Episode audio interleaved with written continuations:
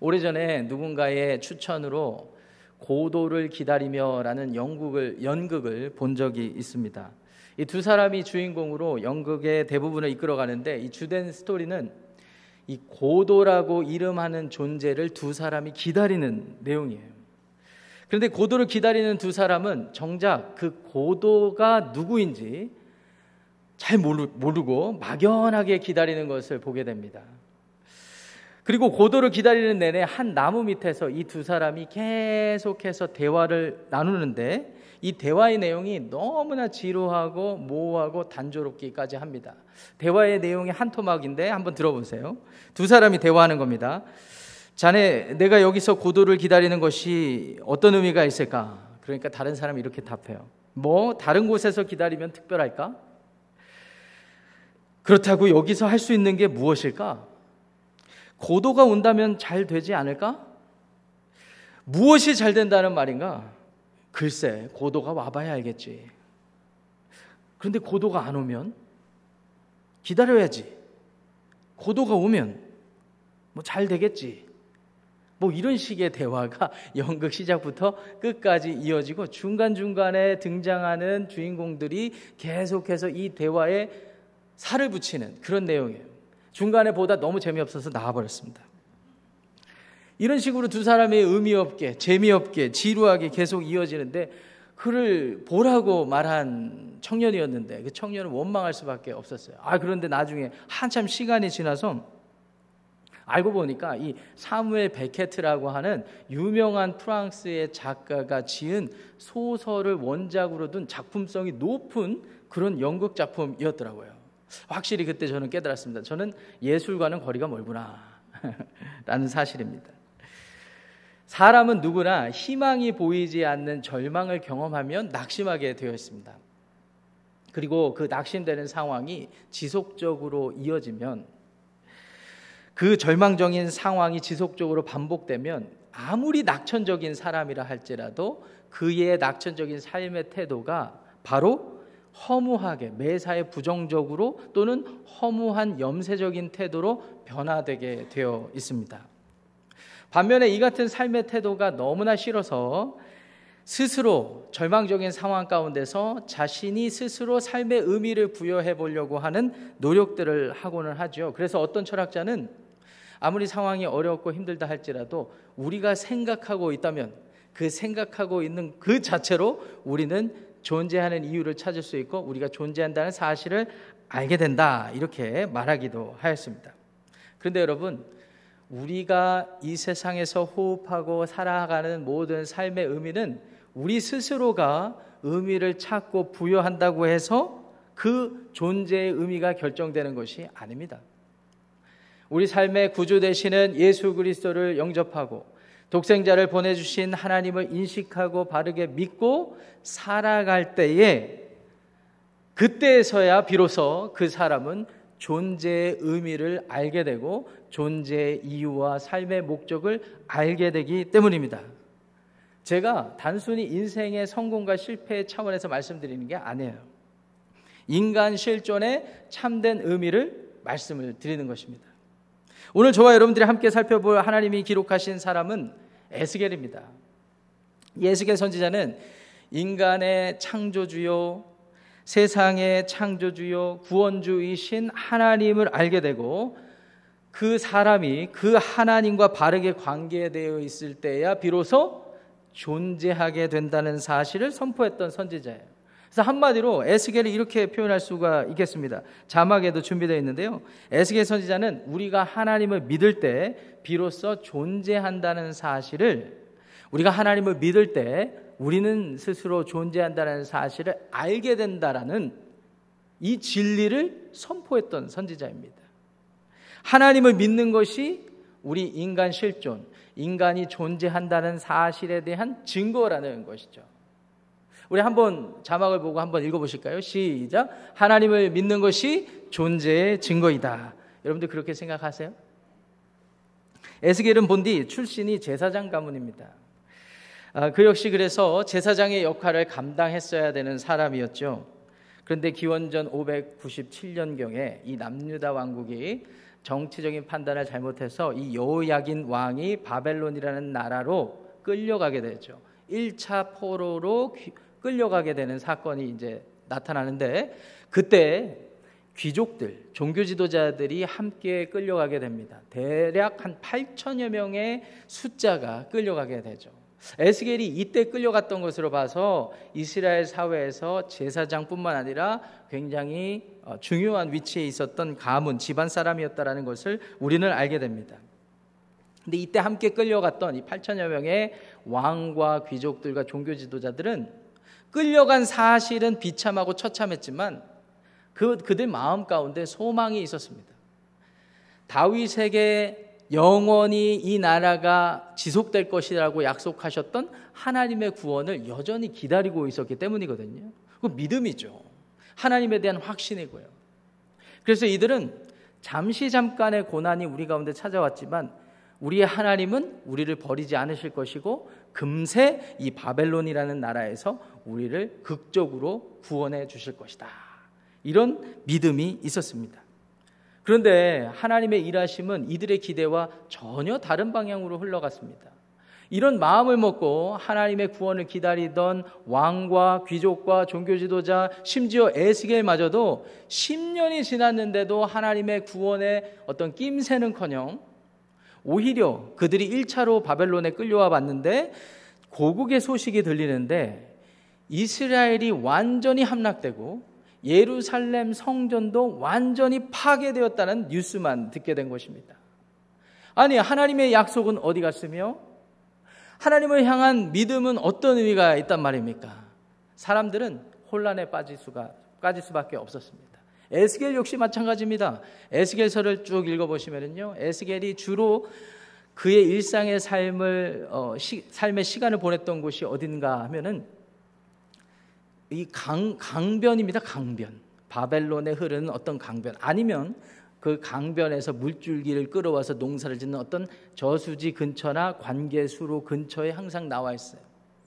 상상을 해보면 이렇게 비참하고 처참한 상황을 허무하게 여기면서 에스겔은 하나님의 구원을 바라는 것이, 그 소망하는 것이 어떤 의미인가, 이런 어떤 쓸데없는 생각들을 하면서 패배감에 젖어서 인생의 가치와 의미를 잃어버린 채 살아가고 자포자기한 상태로 살아가고 있었을지 모릅니다. 심지어는 이 이스라엘 사회에서 30살 정도가 되면 제사장 가문에서 본격적으로 제사장의 직무를 감당하게 되는데, 이 포로로 끌려온 상태에서 30살을 맞이했던 것 같아요.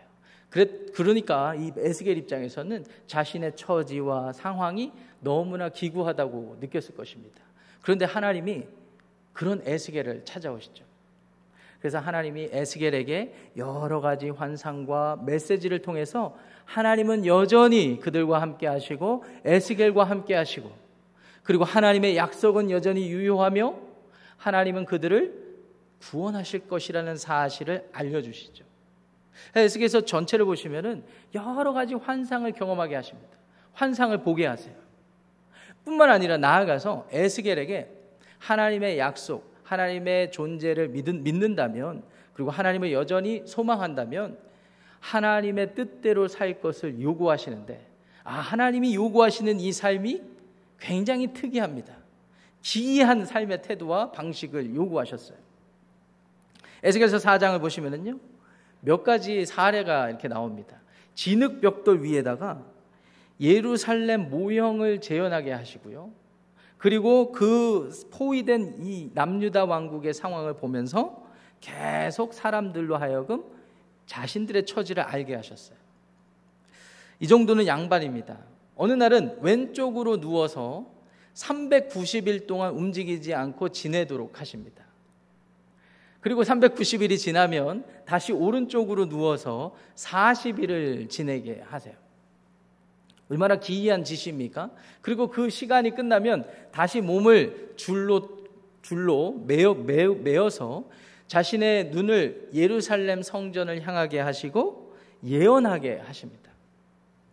심지어는 이 4장 1절부터 15절까지 읽어보시면은 인분, 여러분 인간의 배설물이죠. 또는 동물의 배설물, 인간의 배설물로 불을 태우게 하신 다음에 그곳에 음식을 구워서 먹게 하십니다. 이 얼마나 부정한 짓입니까? 근데 하나님께서 이 에스겔에게 그와 같은 삶을 요구하셨어요. 그런가 하면 머리털과 수염을 다 깎게 한 다음에 불에 태우거나 바람에 흩날리거나 또는 한 몇 움큼 남기게 한 그 머리카락과 수염 역시 겉옷자락에 묶어두게 하십니다. 얼마나 우스꽝스러운 모습이겠습니까? 5장에 그 기록이 나옵니다.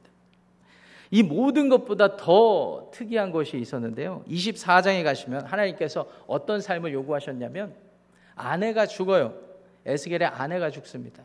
그런데 이 아내가 죽는데 이 초상집 앞에서 슬퍼하지도 못하게 하시고 그리고 소리내어서 울지도 못하게 하심으로써 이스라엘 남유다 왕국의 현재의 영적인 상태를 에스겔의 그런 이상하고 특이한 행동을 통해서 알리게 하셨습니다.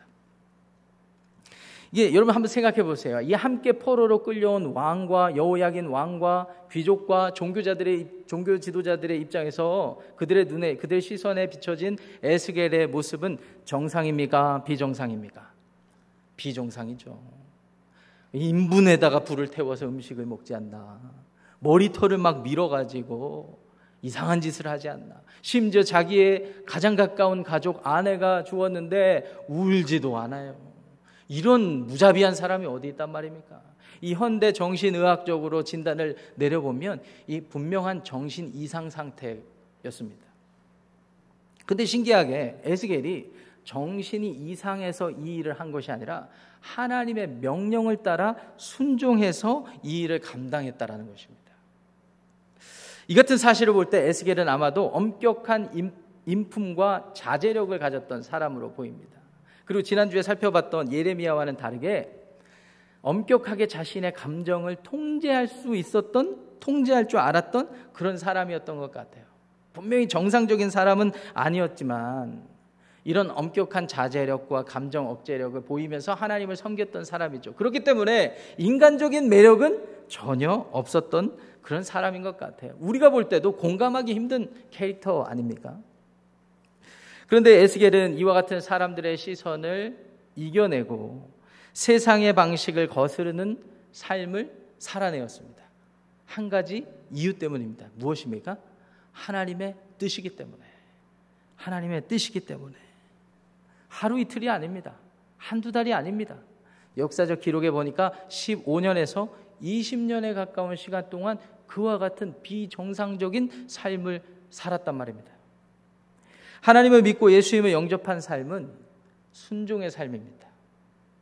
이와 같은 순종의 삶은 우리가 세상과 구별된 거룩하신 하나님의 자녀라는 사실을 나타내고 증거하게 됩니다. 비록 하나님의 순종의 요구가 우리 생각과 우리의 감정과 우리의 상식과 기준에는 완전히 비정상적이고 다르다 할지라도 그것이 하나님의 뜻이라면 그 뜻에 온전히 자신의 생각과 감정과 삶의 행위를 의탁해서 순종할 줄 아는 사람, 이 사람이 비로소 이 세상에서 존재하는 사람입니다. 실존하는 사람입니다. 하나님의 자녀이기 때문입니다. 목사님, 그와 같은 삶을 산다면 저는 오늘부터 교회 나오지 않겠습니다. 기독교 신앙을 포기해야 되겠네요. 근데 여러분 잘 생각해 보세요. 우리 예수님도 하나님의 독생자로서 이 세상에 인간으로 오셨습니다. 많은 사람들이 메시아로 인식하고 예수님을 따랐죠. 하루 이틀이 아닙니다.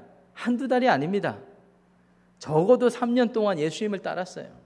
예수님을 메시아로 그들이 그동안 그토록 기다려왔던 그리스도 메시아로 인식하고 하나님의 구원이 예수님을 통해서 이루어질 거라고 기대했습니다.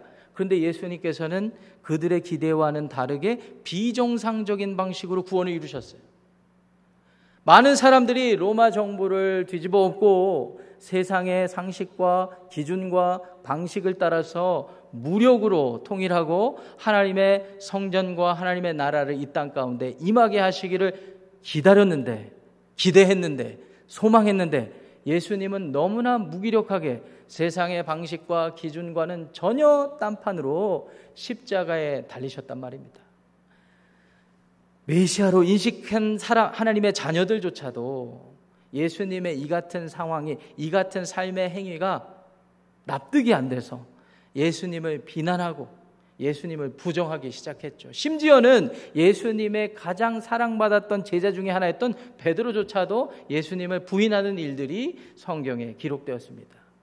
그런데 예수님 입장에서는 하나님이 이 세상을 구원하시고 하나님의 자녀들을 구원하시기 위해서 하나뿐이 없는 방식, 하나뿐이 없는 구원의 방식을 이루시기 위해서 자신의 하나뿐이 없는 독생자를 가감없이 보내셨다라는 사실, 그것이 하나님의 뜻이었는데 예수님이 그 사실을 온전히 받아들여서 순종하셨을 때, 순종해서 인간으로 태어나시고 순종해서 십자가에서 죽으셨을 때, 그때에 비로소 하나님의 독생자이시라는 사실을 드러냈다라는 사실입니다. 할렐루야!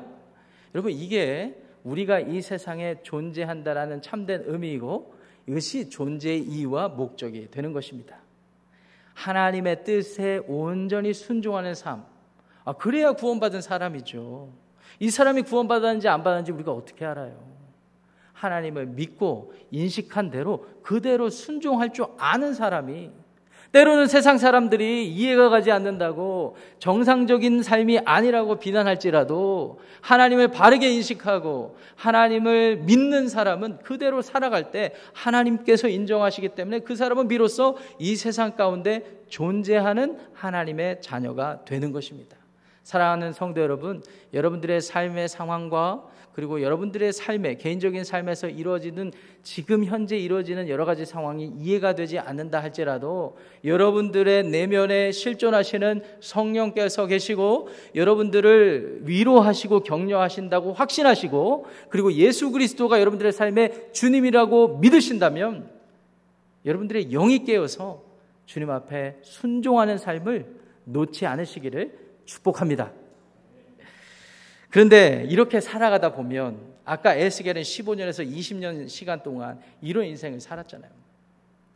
이런 삶을 살아가다 보면 연약한 인간이기 때문에 지치고 무기력하게 될 때가 많습니다.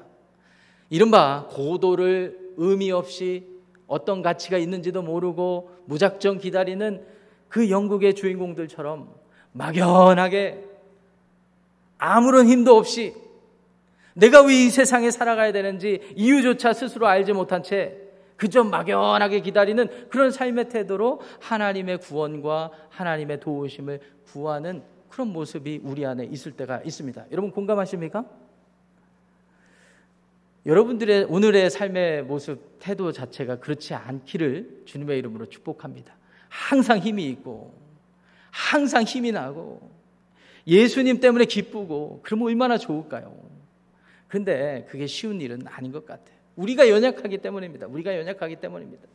에스겔도 마찬가지였을 거예요. 이런 삶을 살아가는 것이 절대 쉬운 일이 아닙니다. 사람들의 손가락질과 비난과 정죄를 받는데, 비록 하나님께 순종했을 때 내가 하나님을 인식하고 살아가지만 쉽지 않은 삶을 살았던 것입니다. 그러면 하나님은 이러한 삶을 살아가는 거룩한, 세상과 구별된 하나님의 자녀들을 어떻게 위로하시고 어떻게 격려하셔서 하나님의 구원을 이루어 가실까요?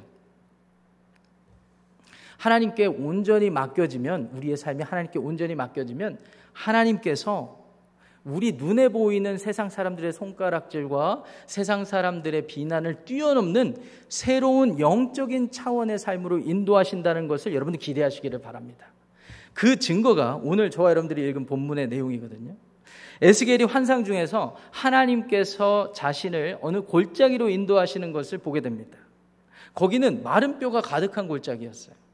당시에는, 에스겔 당시에는 크고 작은 전투와 전쟁이 비일비재했기 때문에 이 쌓여가는 전사자들, 쌓여가는 시체들을 어디다 처리할 길이 없었습니다.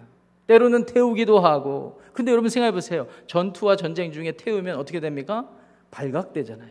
어떻게 합니까? 골짜기 같은 곳에 전사자들, 시체들을 다 던지는 거예요. 때로는 골짜기가 깊으면 깊을수록 좋습니다. 자신들이 죽인 시체들이 많으면 많을수록 갖다 버리거든요. 버려야 돼요. 전염병도 예방하고요. 시체 썩는 냄새로부터 자유하게 되니까요. 그 시체가 가득한 골짜기로 하나님께서 인도하신 거예요. 한마디로 에스겔을 하나님이 무덤으로 인도하신 것입니다. 사람들의 무덤으로 인도하신 거예요. 시체들이 가득한 무덤이었습니다. 그곳에서 하나님께서 에스겔에게 물어보시죠. 에스겔아, 이 마른 뼈들이 능히 살 수 있겠느냐? 라고 말이죠. 에스겔이 이렇게 답합니다. 3절 말씀 보세요. 3절에서 이렇게 답하죠. 읽어보겠습니다. 시작. 그가 내게 이르시되 인자야 이 뼈들이 능히 살 수 있겠느냐 하시기로 내가 대답하되 주 여호와여 주께서 아시나이다. 주께서 아시나이다. 여러분, 인간이 이 세상에서 아무리 멋스럽고 인간이 이 세상에서 잘 나가고 잘 사는 것처럼 보여도 한치 앞을 내다볼 수 없는 게 인간입니다. 그리고 자기 스스로 자신의 인생에 대해서 성공과 실패, 존재하냐 존재하지 않느냐에 이런 규정을 할 수 있는 존재가 아니에요. 한치 앞을 내다볼 수 없기 때문입니다. 그런데 누구만 알 수 있어요? 에스겔의 고백처럼 주께서 아시나이다. 창조주이시고 구원주이시고 심판주이신 여호와 하나님만이 저와 여러분들의 삶의 생과 사를 규정하고 아신다는 사실을 기억하시기 바랍니다. 이 사실이 여러분들의 생각과 마음속에 새겨져 있어야 하나님을 바르게 믿고 있다라고 할 수가 있어요. 그렇게 믿고 인정하는 사람들에게 하나님은 또 다른 길로 인도하십니다. 5절 말씀 보세요. 하나님께서 이어서 에스겔에게 명령하시죠. 마른 뼈들에게 하나님이 직접 생기를 들어가게 하실 거라고요. 5절 말씀 보세요. 주 여호와께서 이 뼈들에게 이같이 말씀하시기를 내가 생기를 너희에게 들어가게 하리니 너희가 살아나리라. 이게 말이 된다고 생각하십니까? 골짜기 시체가 가득하고 시체가 이제 다 부패해가지고 뼈들밖에 없는데, 앙상한 뼈들밖에 없는데 하나님께서 그곳에서 에스겔에게 생기를 불어넣어서 이 뼈들이 살아나게 할 것이다. 여러분, 이 사실을 믿으십니까? 예, 믿는 사람이 이 사실을 받아들이고 하나님의 명령대로 순종하게 되는 겁니다. 에스겔이 그 말씀에 순종하죠. 순종해서 말씀을 대언하니까 뼈와 뼈가 이어지기 시작하고 거기에 피부가 붙고 살이 생겨서 우리 눈에 보기에도 하나의 사람이 완성되는 그런 광경을 목격하게 됩니다. 근데 이게 다가 아닙니다. 여러분, 사람이 몸뚱이만 존재한다고 해서 그 사람이 살았다고 할 수가 없어요.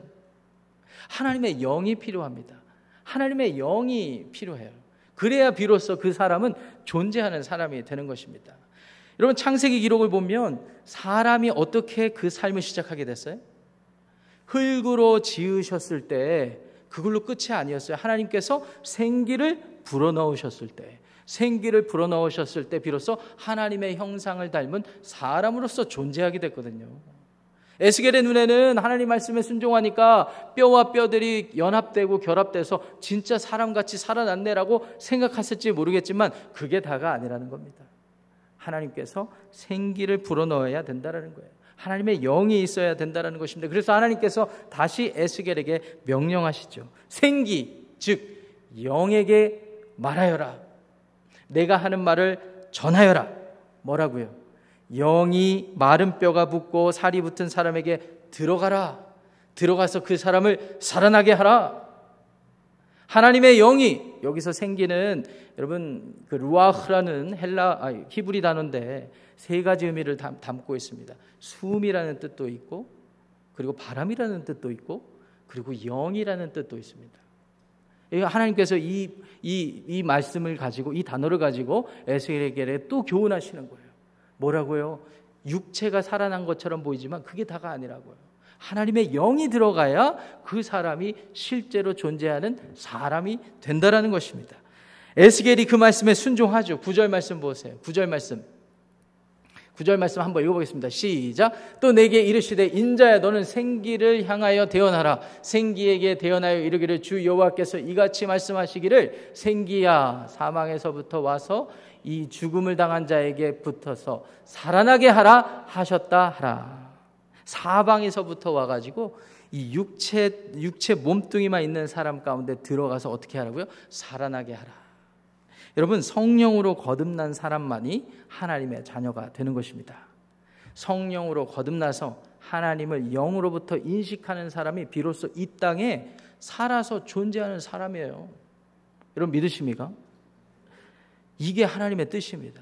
이게 하나님의 뜻이에요. 근데 여기서 끝이 아니라 하나님의 영이 들어가니까 이 사람이 살아나는데, 이 마른 뼈들이 살아나는데 어떻게 됐다고 그랬습니까?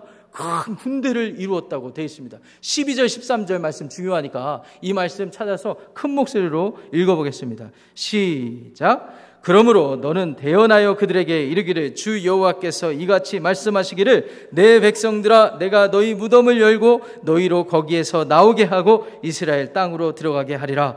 내 백성들아 내가 너희 무덤을 열고 너희로 거기에서 나오게 한즉 너희는 내가 여호와인 줄 알리라. 아멘. 사랑하는 성도 여러분, 이 세상에 존재하는 모든 것은 우리의 눈으로 보여지는 게 다가 아니에요. 우리가 느껴지는 것이 다가 아닙니다. 사람이 존재하는 것 역시 마찬가지입니다. 아까 제가 말씀드렸다시피 눈에 보기에 좋아 보이고 선해 보이고 부자처럼 보이고 건강해 보이고 멋스럽게 보인다 할지라도 하나님의 영이 없으면 마른 뼈에 불과한 거예요. 무엇을 보면 압니까? 아무리 부자인 사람, 아무리 건강한 사람, 아무리 잘난 사람, 멋스럽게 생긴 사람도 그 인생의 결말은 어디입니까? 종말은 어디입니까? 종착점은 어디예요? 사망입니다. 죽잖아요. 다 죽어요. 10년, 20년, 20년, 30년 더 살 뿐이지 사람의 인생은 다 죽음을 맞이할 수밖에 없습니다. 여러분 믿으십니까? 제가 이 사실을 강요하는 것이 아닙니다. 여러분들이 믿지 않는다고 해도 여러분들은 경험하게 되실 것입니다. 제가 너무 가혹하게 말씀드려서 죄송한데요. 인생들이 사람이 피할 수 없는 결말입니다. 사망을 피할 수가 없어요. 그런데 이 세상에 존재하는 모든 종교 경전들이 왜 사람이 죽게 됐는지를 그 누구도 설명하지 못해요. 그런데 우리가 믿는 하나님께서 계시를 통해서 분명히 말씀하시기를 하나님으로부터 떠났기 때문에, 하나님으로부터 범죄했기 때문에, 하나님께 죄를 범하였기 때문에 죽게 되었다고 말씀해 주고 계신 것입니다. 영이 죽게 되니까 인간의 육신도 쇠하여서 죽게 되었다고 성경은 우리에게 증거하고 있습니다. 아, 그럼 목사님, 우리가 영을 살려야 되겠습니다. 요즘에 경제가 불황에 처하고 여러 가지 어려운 경제적인 어려움이 되니까 막 경제를 살려야 된다고 사람들이 여러 가지 수단과 방법을 찾고 있지 않습니까? 우리 인간의 노력으로 경제는 살아날지 모르겠습니다. 일시적으로 살아날지 모르겠습니다. 병원에 가서 의사 선생님이 인간의 삶을 살린다고 수술도 하고 약도 지어주고 여러 가지 운동도 하고 약 뭐 이렇게 영양제도 먹고 하면서 일시적으로 우리의 건강을 회복시키거나 연장할 수도 있겠습니다. 그런데 영원히 지속되지 못합니다. 우리의 인간적인 노력으로 지속할 수가 없습니다. 마른 뼈가 어찌 사람의 지혜와 지식과 경험으로 다시 살 수 있겠습니까? 그 사람의 지식과 경험을 갖춘 사람조차도 얼마 안 있으면 마른 뼈가 될 것이 분명한데 말입니다. 하늘로부터 하나님이 주시는 생명이 필요합니다.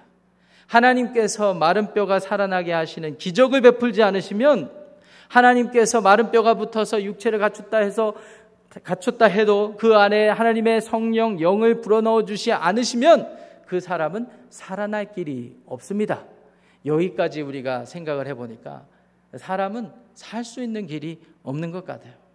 어떻게 살아요? 여러분, 오늘 설교가 너무 우울하십니까? 그런데 복음은 무엇일까요?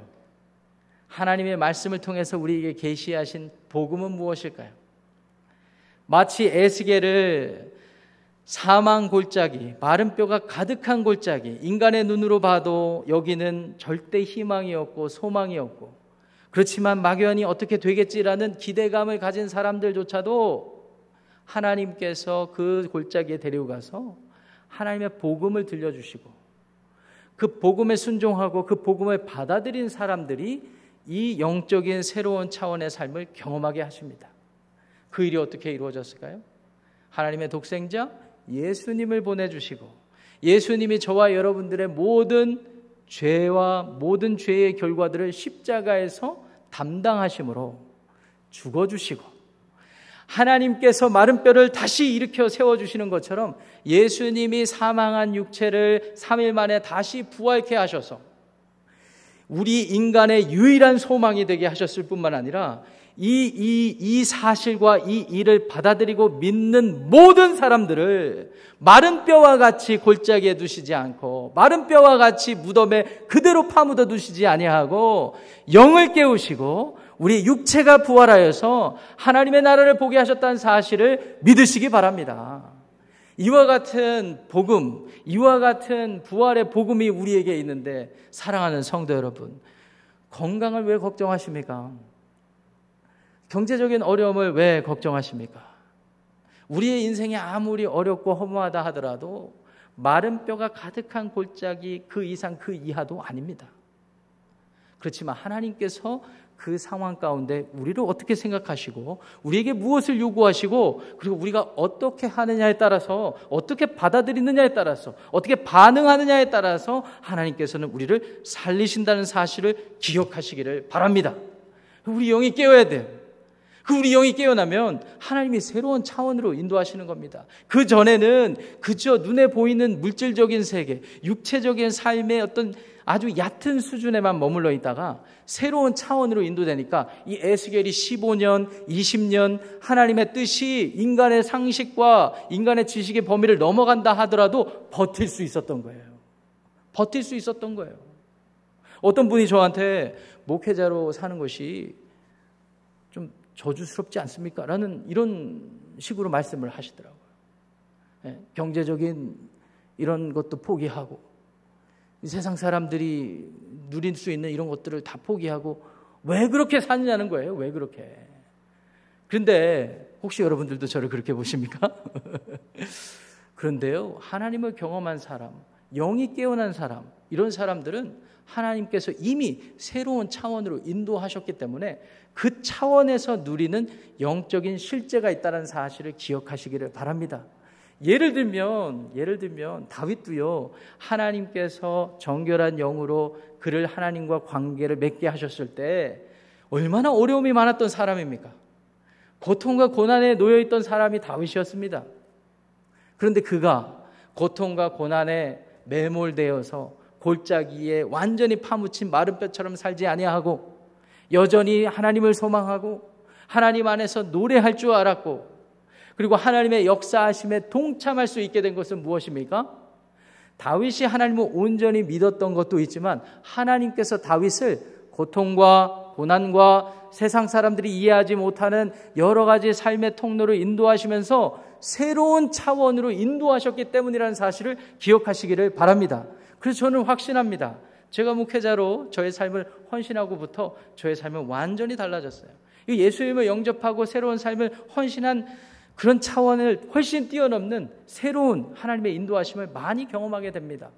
어려움에 처했을 때, 빈궁에 처했을 때 하나님이 나를 어떻게 사랑하시고 어떻게 인도해 가시는지 그 순간은 육체적으로 물질적으로 이해되지 않고 힘들 수도 있지만 하나님이 내 안에 심어주신 이 생기가 하나님의 영이 성령께서 저에게 지속적으로 확인시켜 주시거든요.